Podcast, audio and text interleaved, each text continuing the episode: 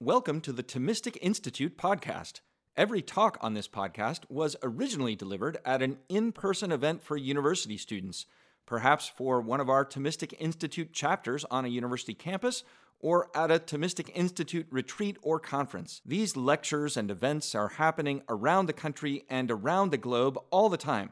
To learn more, visit us at www.thomisticinstitute.org and sign up for our email list. We'll keep you posted about what's happening next. And finally, please subscribe to this podcast and don't forget to like and share these recordings with your friends because it matters what you think.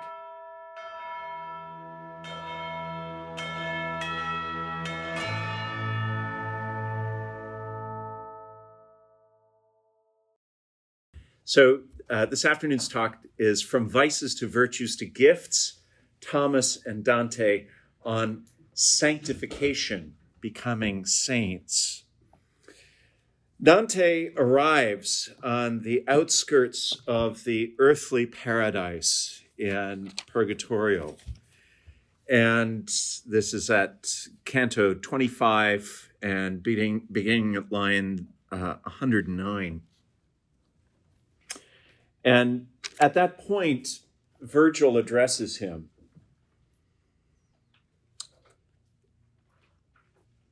When all the stair was sped up beneath us and we were on the topmost step, Virgil fixed his eyes on me and said, The temporal fire and the eternal you have seen.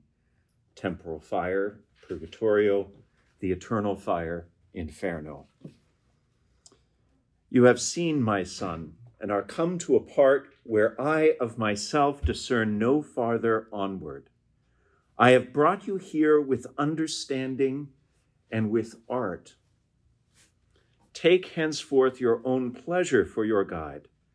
Forth you are from the steep ways, forth from the narrow. See the sun that shines on your brow, see the tender grass, the flowers, the shrubs, which here the earth of itself alone produces, till the beautiful eyes come rejoicing, which weeping made me come to you. You may sit or go among them. No longer expect word or sign from me. Free, upright, and whole is your will. And it would be wrong not to act according to its pleasure. Wherefore I crown and mitre you over yourself.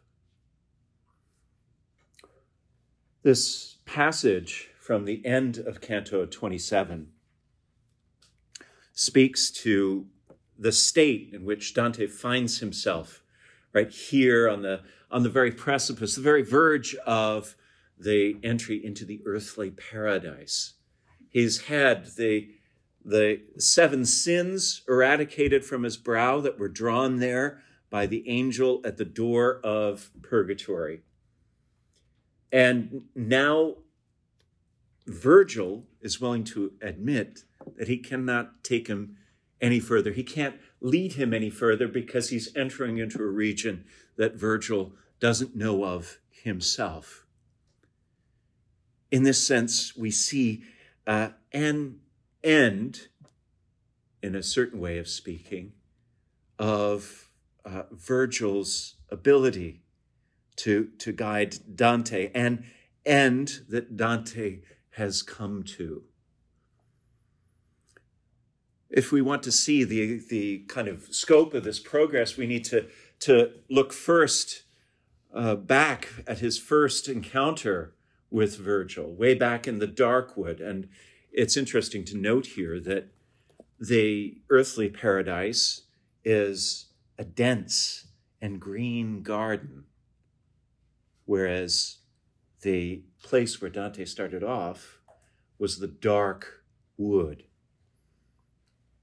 We contrast with Dante in this dark wood in Cantos 1 and 2 of the Inferno. He's lost, confused, distracted, unable to find a way. He's prevented from his ascent of the mountain that he sees there by a she wolf. He's prevented by that sent by three wild beasts, actually, they not just the she wolf, but first he encounters a leopard, then he encounters a lion, then he encounters the she wolf.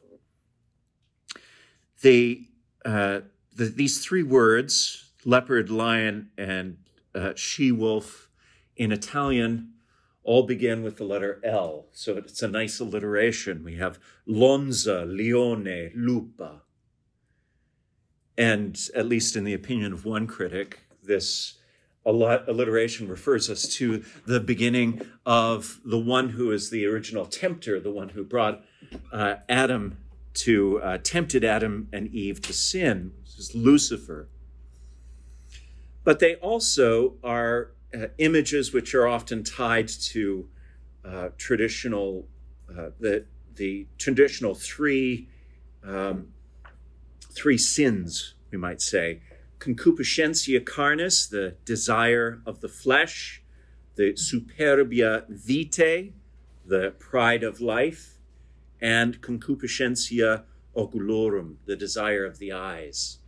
These three creatures. And the critical heritage on this is not absolutely uh, uh, solidified on, or, or in agreement about which creature necessarily represents which of these.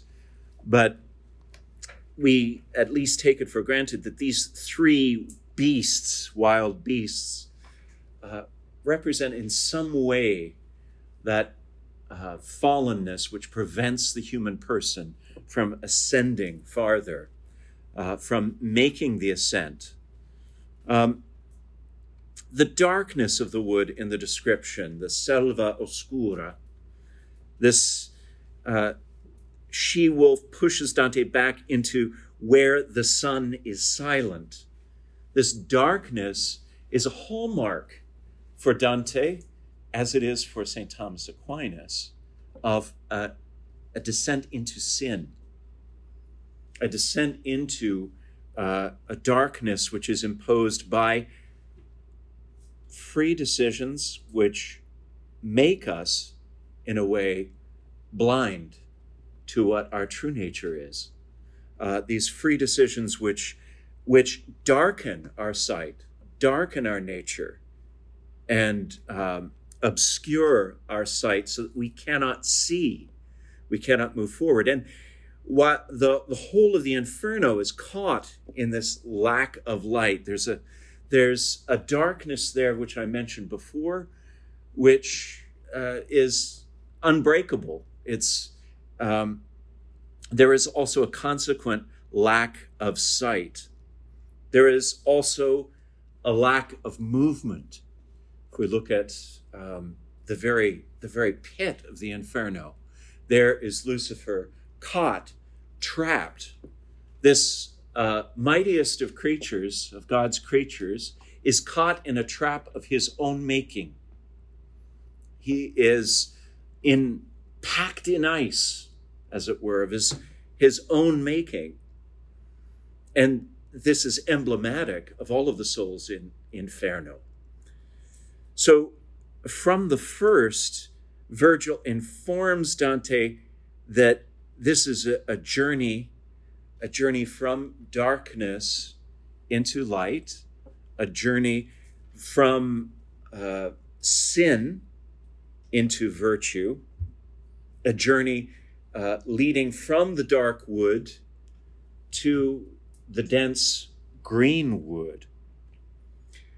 The, this is certainly an allegorical journey, an allegorical journey that in, includes the political and cultural commentary which we find in in um, in the Commedia.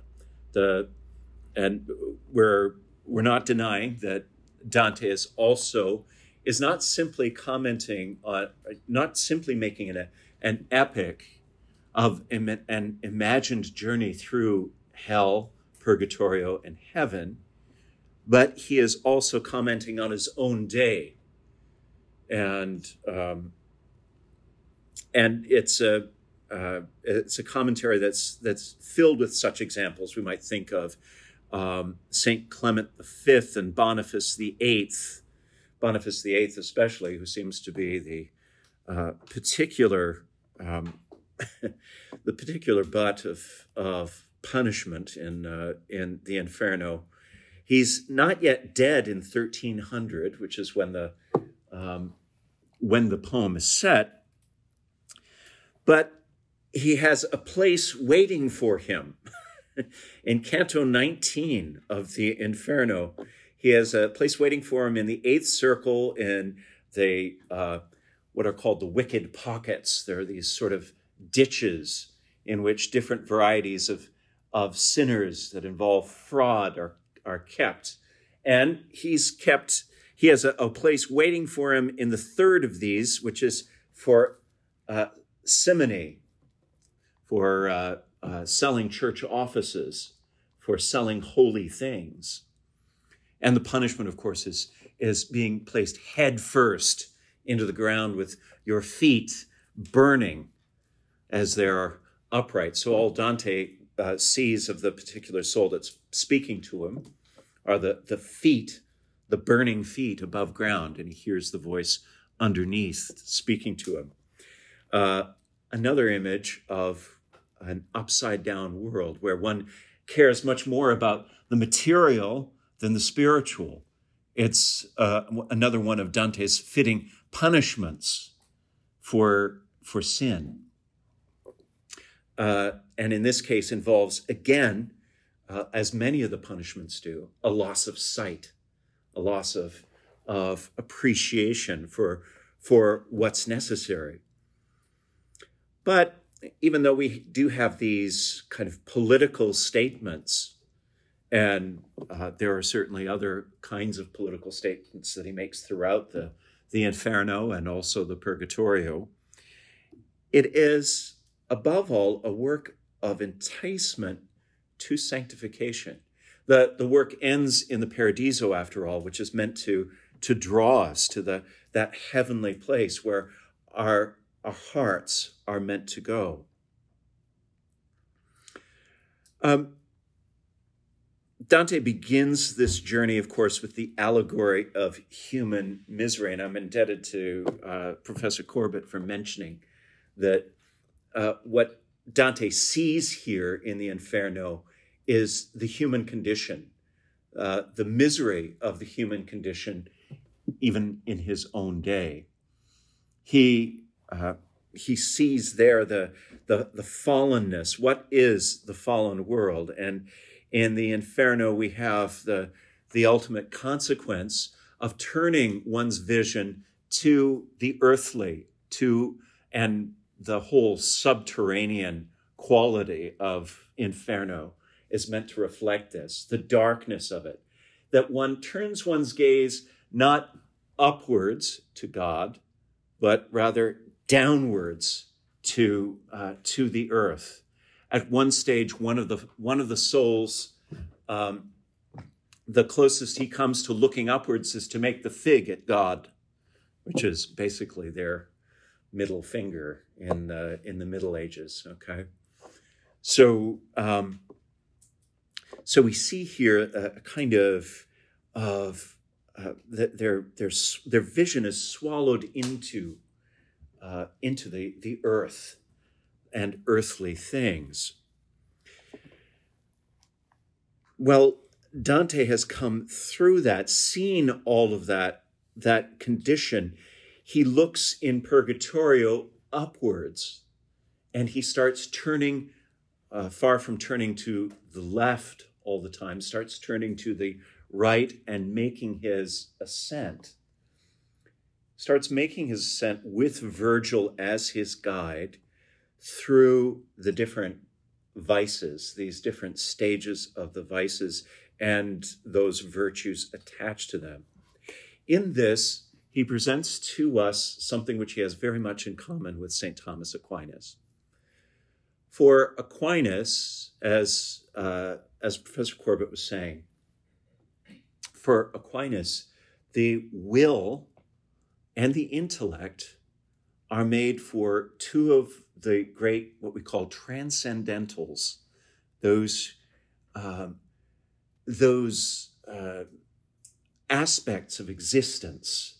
They, they go together with, with being itself. They, they are inseparable from being itself. Those aspects of existence which are general to all existent things the true and the good. We, to uh, paraphrase Augustine, um, whom uh, Aquinas and Dante are both drawing on here, uh, we are made for God. Our hearts are made for God and are, and are restless until they rest in Him. How is that? We are made with an intellect which appreciates the truth, which encounters, has that truth impress itself on our intellect, as, as uh, Professor Corbett was saying. And we are able to, we, we are fitted with an a, a capability.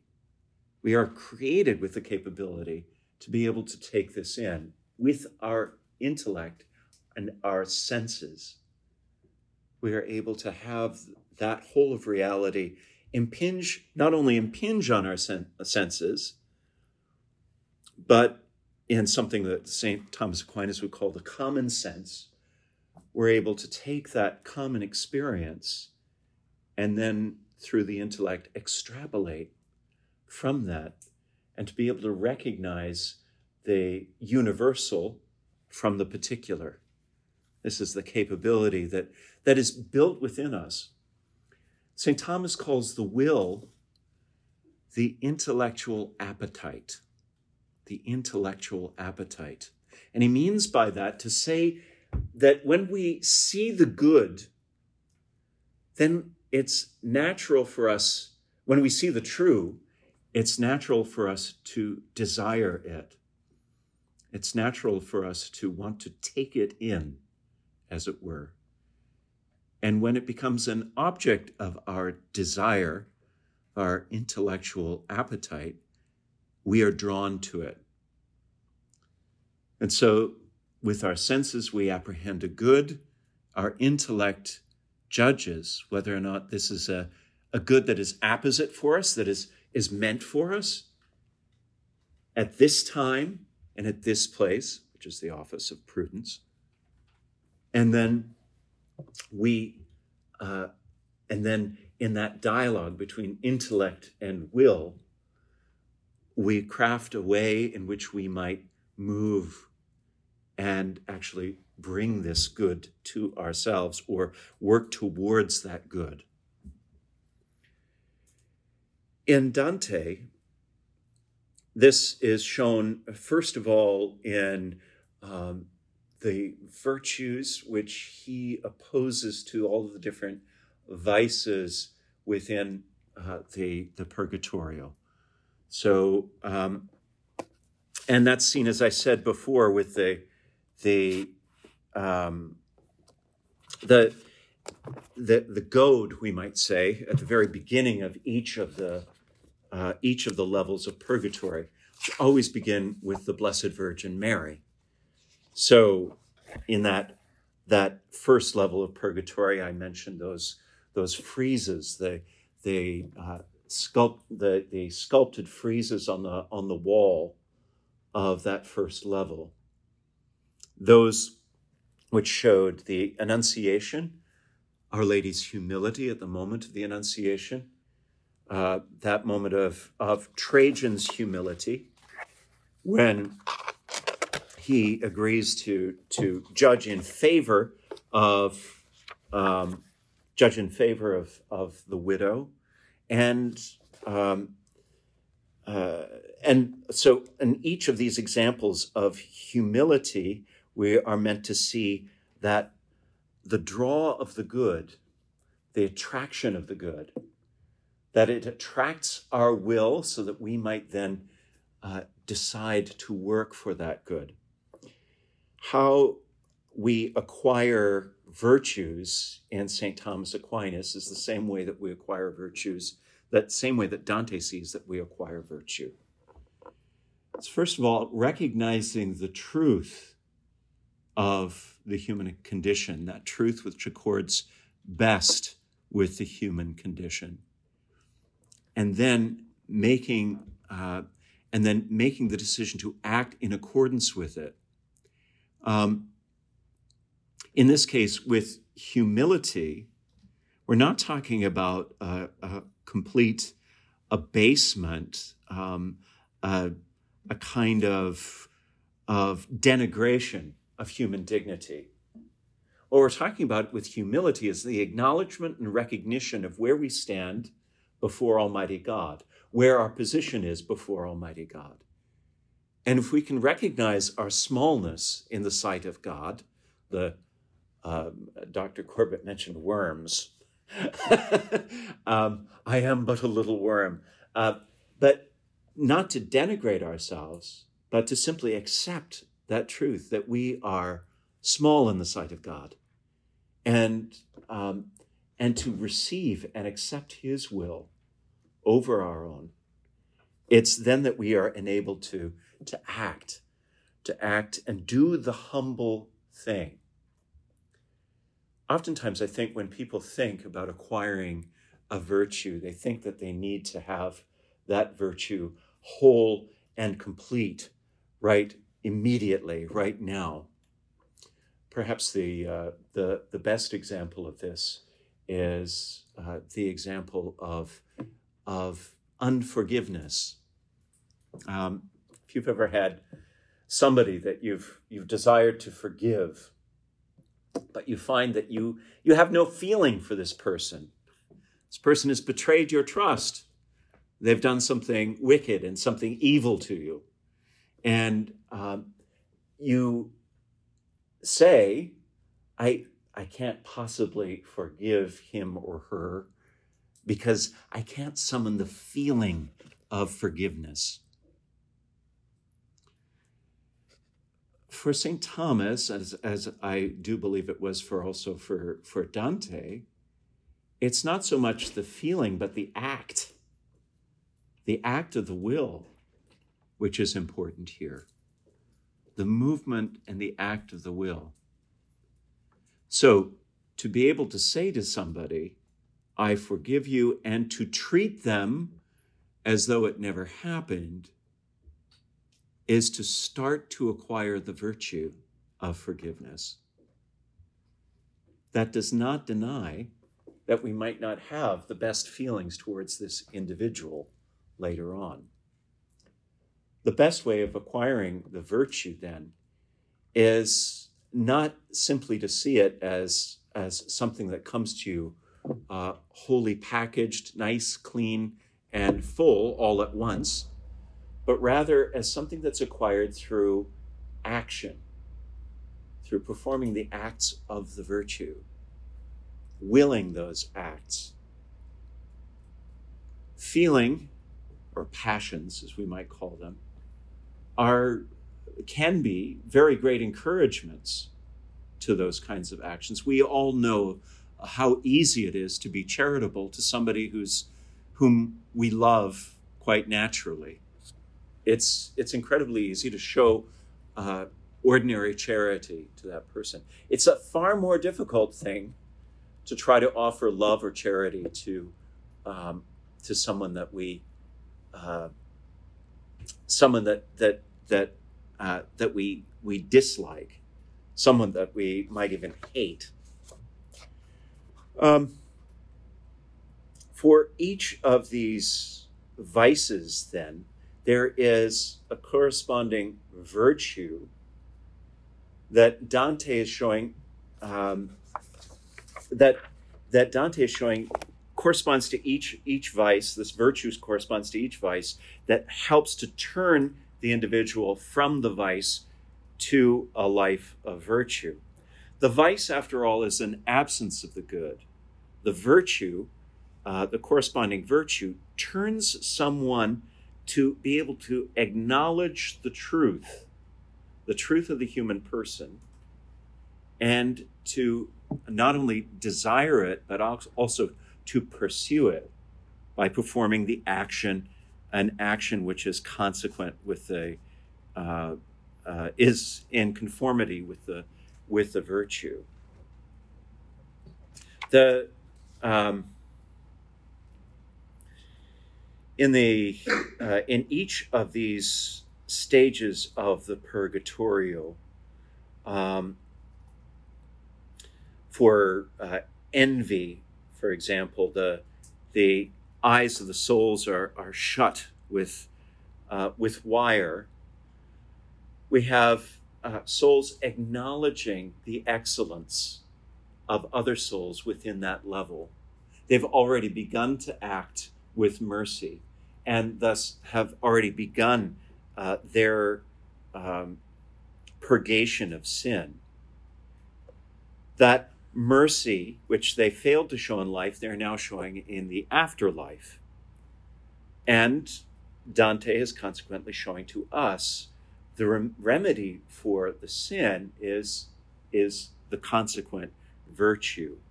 Uh, for sloth, we have, of course, the running crowd. They're all running down the uh, down the track, and um, that zeal is necessary there. Uh, the actions of magnanimity, rather than uh, rather than avarice, are necessary in uh, in the fifth terrace. In the sixth terrace, the the the, the souls there are emaciated, they are hungering, and they must pass a, a tree of fragrant fruits and uh, another tree, which is called the sapling of the tree of good and evil. It was, after all, hunger that drove uh, Eve. She looked at the fruit and saw that it was good to eat, and Adam also looked at the fruit and saw that it was good to eat.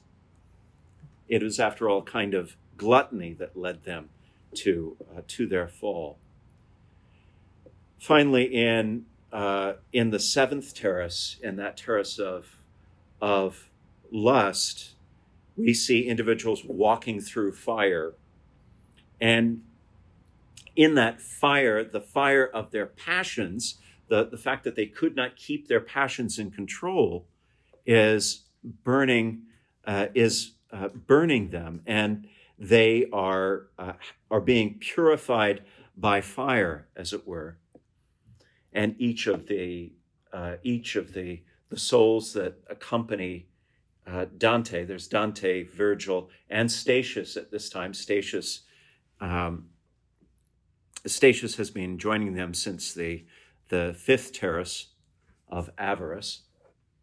And uh, the, uh, the poet Statius, Latin poet Statius, this um, encounter, this encounter with a uh, with the the fire, burns them clean, as it were. Dante uh, Dante has to be encouraged by Virgil to make it through the uh, that last uh, that last kind of uh, flaming fire to burn out the uh, the the rest of of the sins within him.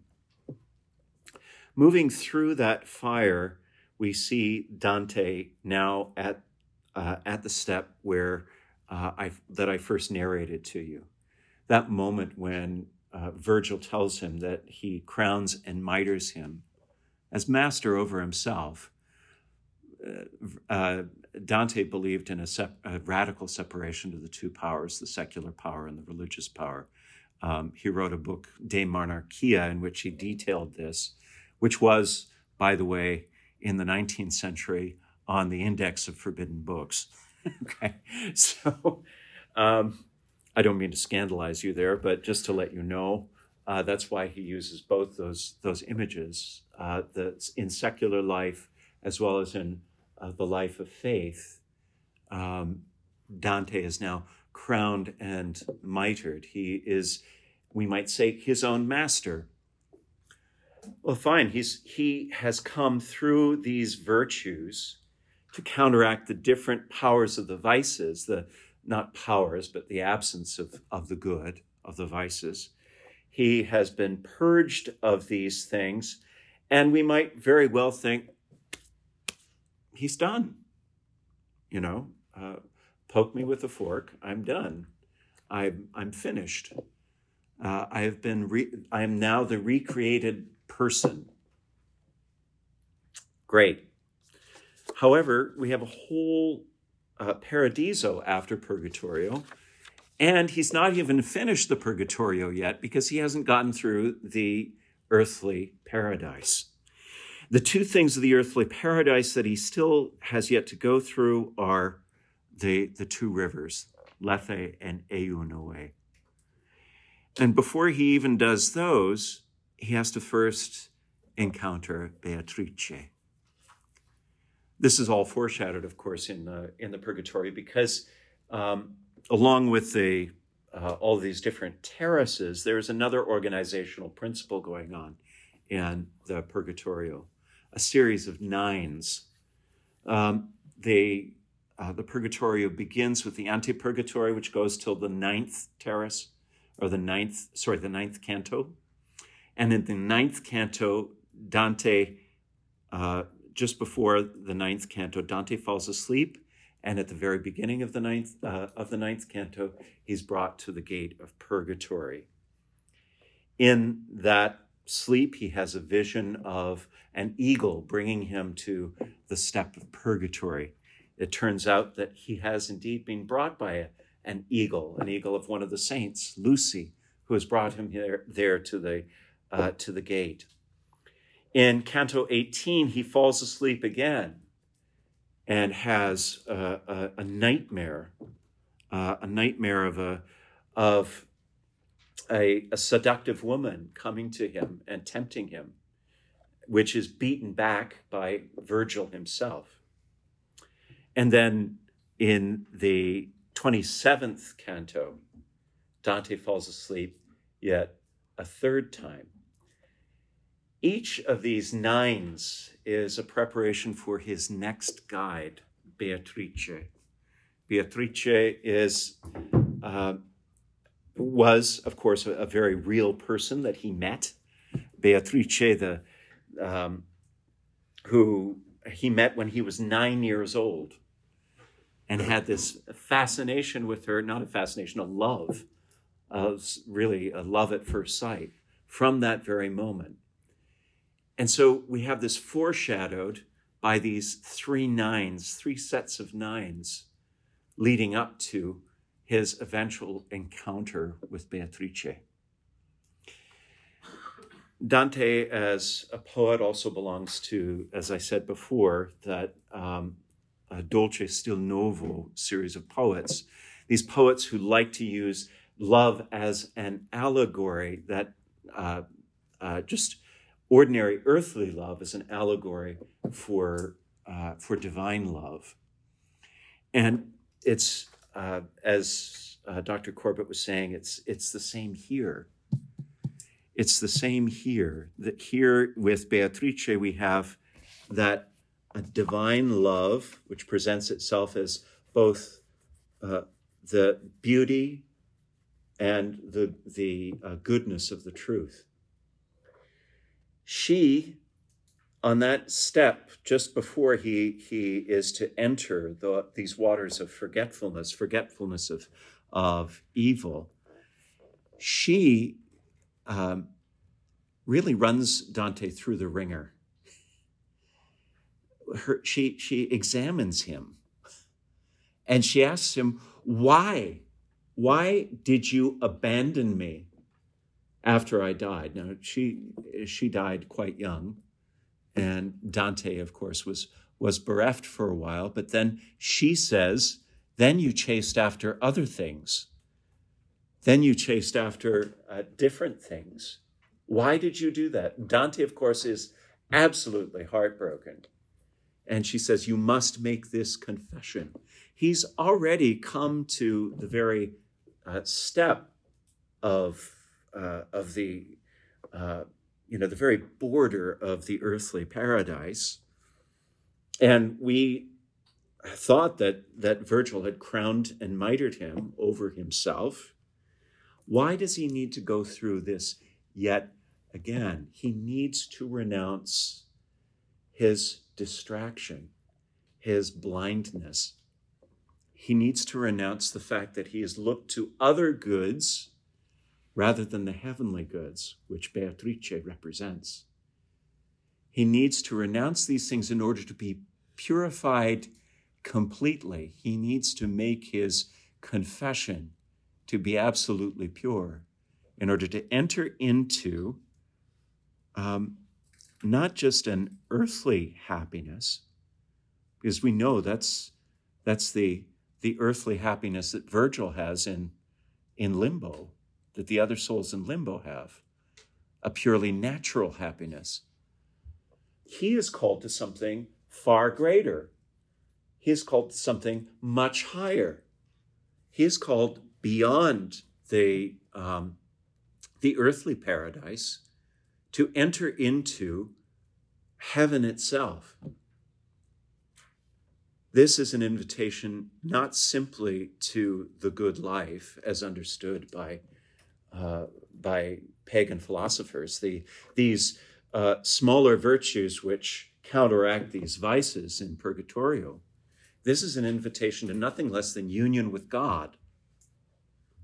When we talk about union of God, we union with God, we mean sanctification, to become holy, to become set apart, which is what holiness means, set apart for God alone. Sanctification. In Dante's admission, he fulfills what was symbolized at the very gate of purgatory, these three steps uh, representing the different aspects, the different actions of penance uh, contrition, confession, absolution. And entering into the, uh, the river Lethe, he forgets all of his all the those evil actions and then entering also likewise at the very end of the purgatorio the very end of canto 33 he enters into eunoe, which uh, helps him to remember, to reconstitute his memories of all of the all of the good that he has done, so that he is now able to enter into a supernatural order and relationship. A supernatural relationship in which he is not merely a kind of passive recipient but he, uh, he is invited to a relationship of union with Almighty God. This is a journey of grace. Uh, the, the Paradiso is, is full of grace. It has to be full of grace because this is a journey that no human person can make uh, all on their own. And as a matter of fact, the whole of the, the, the rest of the Commedia makes that point even for, for acquiring ordinary virtues. Um, it is a journey of grace for Dante, because it is grace, after all, that sends Virgil down to be able to, to take him on, on this journey of the different, uh, observing the different virtue, vices and then, and then uh, counteracting those vices with virtue. This involves not just the, the cardinal virtues, which are mentioned by pagan philosophers, but the cardinal virtues as transformed and baptized in the Holy Spirit. That the Holy Spirit comes to transform, and this is uh, this is part of Aquinas's own doctrine about the the, the cardinal virtues that in baptism, these cardinal virtues are amplified, amplified by divine power so that they might be able to help us to carry them out for a new end. The cardinal virtues were meant in the works of Cicero and Aristotle for uh, the perfection of the, of the Roman or Greek citizen. They were meant to make a, a, a good person out of, out of us as an end in itself. But for Aquinas and for Dante, these virtues which are extolled in the kingdom of heaven, um, the three theological virtues and the, the four cardinal virtues, these cardinal virtues now lead us to God, to union with God, so that we have not just an earthly prudence, but a heavenly prudence, a heavenly prudence which might actually make us to decide that it's best for us to forego a, a certain earthly pleasure for our salvation. Um, so it's in, in light of uh, in light of these, and also, of course, the the theological virtues, faith, hope, and love, which are distinctly uh, Christian virtues. These theological virtues, called theological, because they join us directly to God. The charity, helping us uh, to appreciate God as love. Uh, faith, enlightening our intellect so that we can assent to the, uh, to the truths of the faith, that we can know them and, and assent to them. Hope, which helps to draw us from the, um, the, the uh, arduous uh, nature of our lives to that arduous good, which is the kingdom of heaven. So they the whole of the structure of the of the commedia draws us into that life of sanctification by means of the virtues. And it's the the virtues that that provide those um, the prudence uh, prudence justice te- uh, fortitude and temperance the cardinal virtues and then faith hope and charity the theological virtues that help us in that in that uh, that journey of sanctification of our lives to allow us to to uh, become united with God.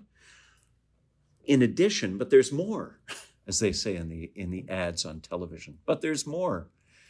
Um, these things should lead us to a contemplation of God, a union of ourselves of our whole selves to God. And a foreshadowing of this union is, of course, the, the gift of contemplation, which is something that Thomas meditates on at the uh, at the end of um, at the end of the Secunda Secundae pars of his Summa. For us as, as human persons, we are meant to contemplate, and this is one of the reasons why Dante's final guide is Bernard of Clairvaux to contemplate God, to contemplate the mystical rose, uh, the, the gathering of the saints in the Empyrean, right? And to be united with, uh, with Almighty God. And the contemplation of truth and of those other uh, aspects of existence which are common to all existent things truth, goodness, and beauty. To be united with those is our object. So throughout the purg- throughout the uh, the whole of the Commedia, we see a movement from vice to virtue to contemplation, uh, the sight of God, and illumination, an illumination running from the dark wood to the green wood to the light of existence itself. This is the invitation which Dante makes to us, and not Dante alone, but his master, St. Thomas Aquinas, likewise makes to us. Thank you very much.